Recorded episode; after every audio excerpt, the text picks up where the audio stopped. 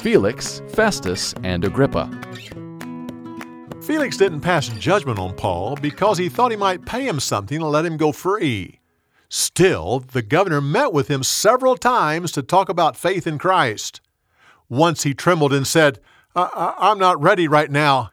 I- I'll make this decision when it's more convenient. Two years later, Festus replaced Felix as governor.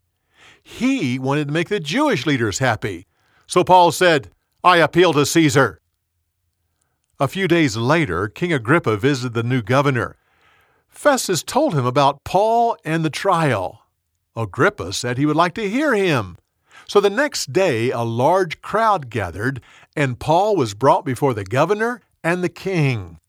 Paul said, I'm pleased to stand before you, King Agrippa, because you're an expert in Jewish tradition. He then told the crowd how he came to accept Jesus as his Lord. Festus yelled, Paul, you're talking like a fool. All of your education has made you crazy. Paul said, I speak the truth, and the king knows these things. King Agrippa, do you believe the scriptures? I know you do. The king interrupted him. Do you think you can talk to me for a few minutes and I'll become a Christian? Later, King Agrippa and the governor agreed.